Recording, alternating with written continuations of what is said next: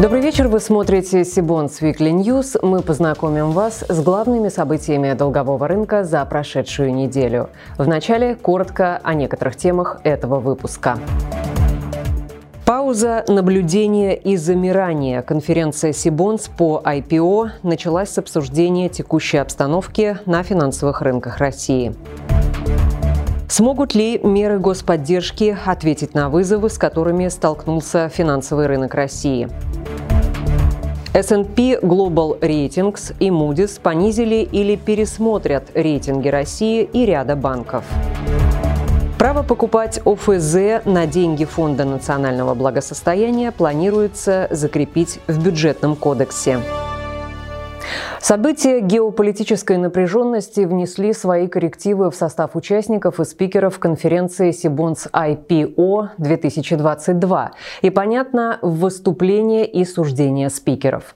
Организаторы до последнего сомневались, стоит ли проводить мероприятие и приняли положительное решение с учетом того, что фондовый рынок – это лакмусовая бумажка экономики всей страны, настроение инвесторов и эмитентов. Тематика конференции в рамках первого первой секции сместилась в обсуждение, сохранится ли в принципе фондовый рынок в России, если да, то в какой форме он будет функционировать. Мне кажется, сейчас вообще прогнозировать что-либо, что будет завтра, послезавтра, достаточно сложно, тем более на фондовом рынке. Каждый день происходят события, которые могут э, все очень сильно на любом из рынков э, поменять. Хотя, ну, насколько я понимаю, в Штатах, э, естественно, что цикл повышения ставок будет, но мне кажется, уже все это поняли, и, наверное, много из того, что ожидается при благоприятном сценарии, уже в ценах. Но это там мое внутреннее ощущение. Спикеры отметили, что в России фондовый рынок последних порядка 20 лет стал достоянием по множеству показателей, например, по степени технологичности или вовлеченности людей. Он однозначно до недавнего времени опережал Европу или Южную Америку, но теперь нашей стране нужно привыкать к новым реалиям, проводить параллели, смотреть на развитие рынков и опыт других стран. В частности, основатель и гендиректор Сибонс Сергей Лялин представил собравшимся презентацию фондового рынка Ирана, уровень развития которого, исходя из презентации спикера, превышает уровень многих стран я своей презентации, в общем-то, показал, что при желании там, можно иметь практически автономный, изолированный от э, внешнего мира фондовый рынок. Вот Иран тому пример, то есть э, абсолютно автономный. Ну, как, собственно, почти все в Иране. Если э, его там, будет понимание того, что то он все-таки нужен, то он э, продолжит свое существование. Понимаешь, там, с какими-то там адскими потерями, как бы, э, просадками по капитализации, там, безусловно, там, думаю, что банкротством и закрытием э, части брокерских компаний. Ну, вот, то есть понятно, что этот год будет как бы ужасным, но там дальше пыль рассеется, кто-то выживет, ну и вот э, те, кто выживут, снова нач- начнут строить на этом фундаменте какой-то новый э, российский фондовый рынок. Есть э, китайская модель, которая более оптимистична. Я надеюсь, что в России будет э, какая-то своя российская модель. Просто на это все нужно время вот, для того, чтобы определиться. Потому что э, нет других инструментов э, развития компании, как долговые инструменты и акции – есть э, раунды э, частного захода частных инвесторов, все это развивается. Позицию спикеров поддержали выступающие из зала, а по окончании первой секции собравшиеся перешли к основной повестке конференции, посвященной IPO. Одна из секций была посвящена проекту СПБ «Юниоры», который стал новым биржевым рынком для инвестиций в российские компании ранних стадий развития. В рамках секции «Корпоративное размещение» обсуждения позиционирования сделок представители публичных компаний, например, Segezha Group, Positive Technologies, Softline, поделились с собравшимися практическими советами по организации IPO.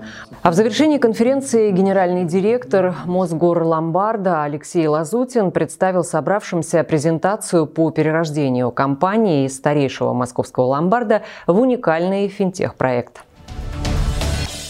Ситуация на рынках России на фоне ухудшения геополитической обстановки остается сложной. Центробанк несколько дней подряд отменял торги акциями на Мосбирже. Бумаги российских компаний упали до минимальных значений. Весомая часть финансовых ресурсов Банка России попала под санкции ЕС и США. В связи с этим правительство России совместно с Центробанком принимают меры по сохранению устойчивости российского финансового рынка и стабилизации валютного курса. Так государство вело полный валютный контроль, поэтому экспортеры обязаны продавать 80% валютной выручки, при этом нерезидентам запрещено торговать российскими активами и акциями, и облигациями, получать купоны и дивиденды от ценных бумаг. Регулятор же непрерывно предоставляет банкам наличную и безналичную ликвидность в рублях, а также возможность не ухудшать оценку качества качества обслуживания долга и финансового положения заемщика, если негативные факторы обусловлены санкциями. Регуляторные послабления введены также для страховых компаний и профессиональных участников рынка. Эксперты нашей программы оценили текущую ситуацию и принятые меры поддержки финансового рынка России. Видение ситуации разнится, у каждого свое личное мнение о происходящем. Давайте послушаем. Ну, для того, чтобы выбирать стратегию поведения, э, необходимо сделать э, сценарий для себя, понять, э, по какому сценарию будет развиваться ситуация. А вот мы для себя сформировали базовый сценарий и, скажем так, позитивный, негативный сценарий. Что мы закладываем в базовый сценарий сейчас, это то, что военная операция в ближайшее время будет завершена, и те уровни, которые мы сейчас видим по ключевой ставке, по курсу доллара, они являются пиковыми. А дальнейшего ухудшения ситуации не будет.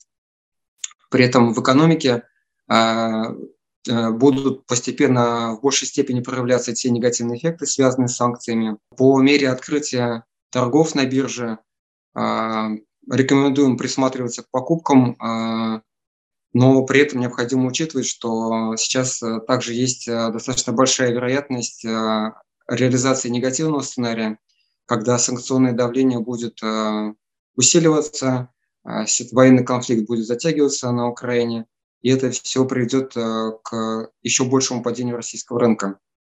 Поэтому в таких условиях, конечно, более привлекательно выглядят защитные инструменты, такие как облигации с плавающей ставкой, а, привязанные к ставке РОНИ, ключевой ставке, также облигации с привязкой к инфляции, потому что при любом сценарии они предоставляют э, защиту и позволяют инвестору обыграть инфляцию.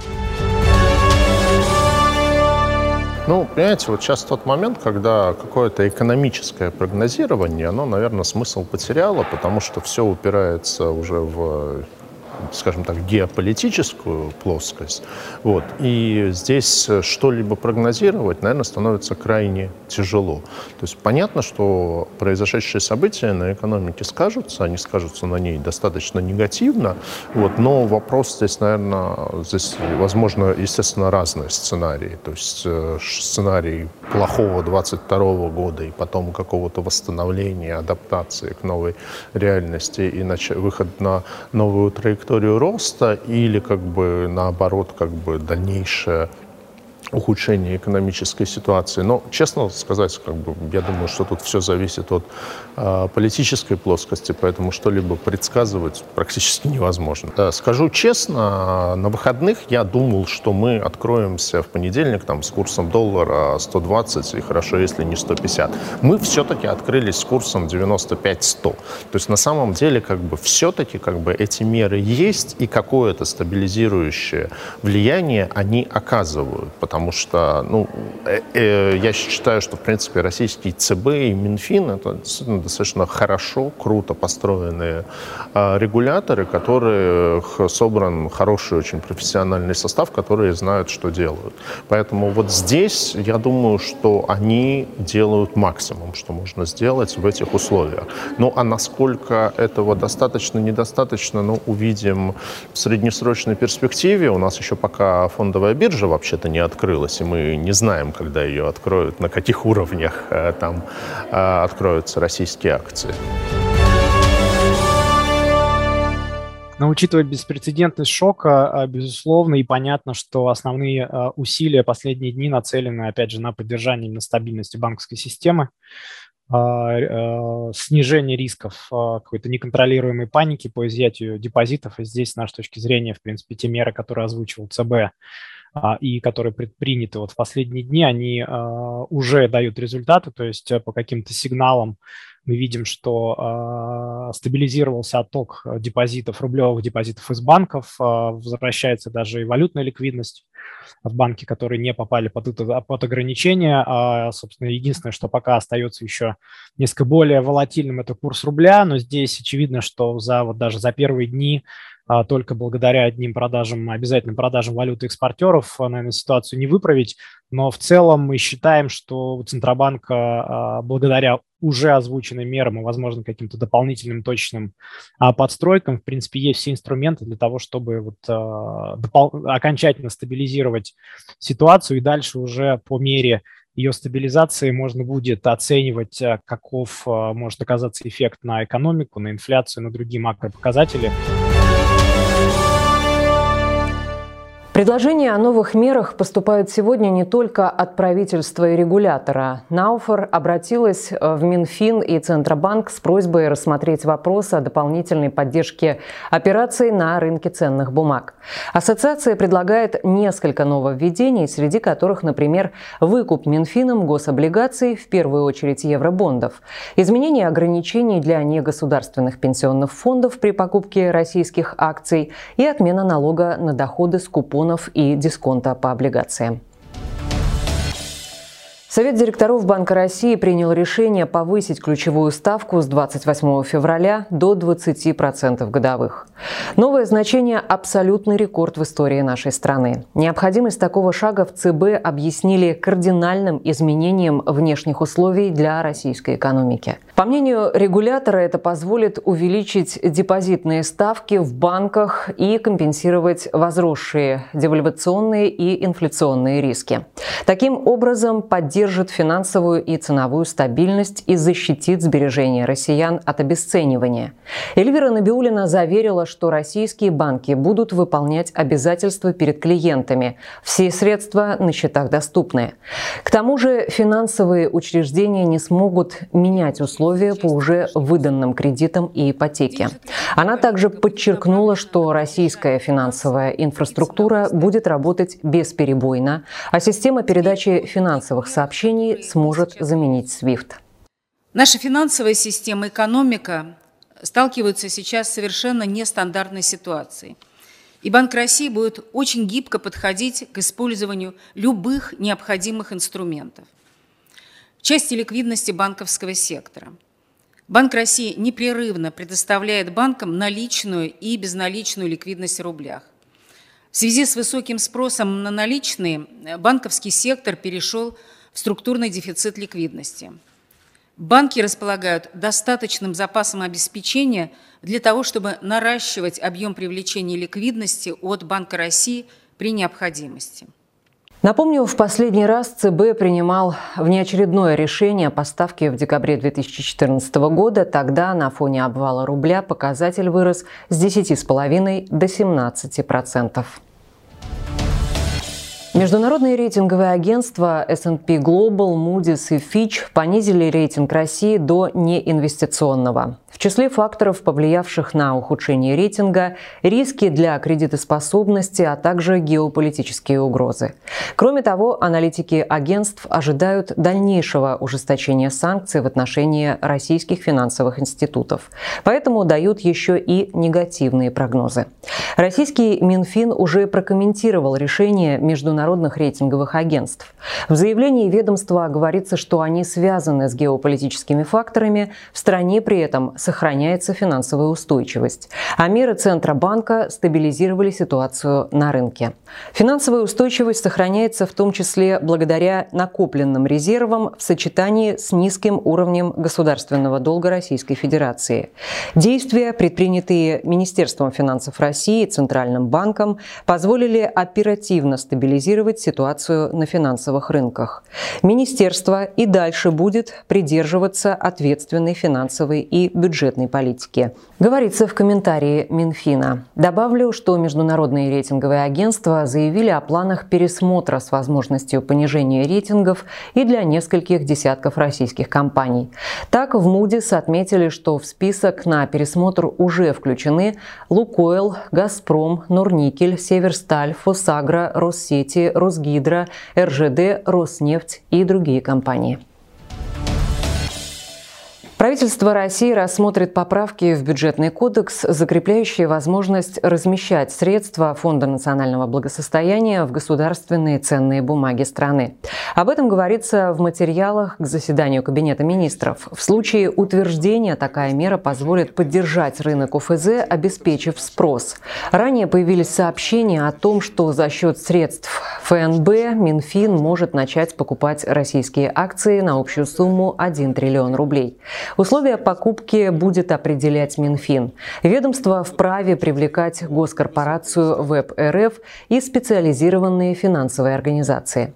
Эксперты отмечают, что даже ожидание такого объема покупок способно привести к существенной положительной переоценке российских бумаг. Ранее такие меры поддержки рынка использовались в кризис 2008-2009 годов. Выкуп акций за счет средств ФНБ производил ВЭБ. Всего на эти операции было потрачено около 156 миллиардов рублей. ВЭБ тогда заявил, что вышел из всех купленных активов, зафиксировав прибыль.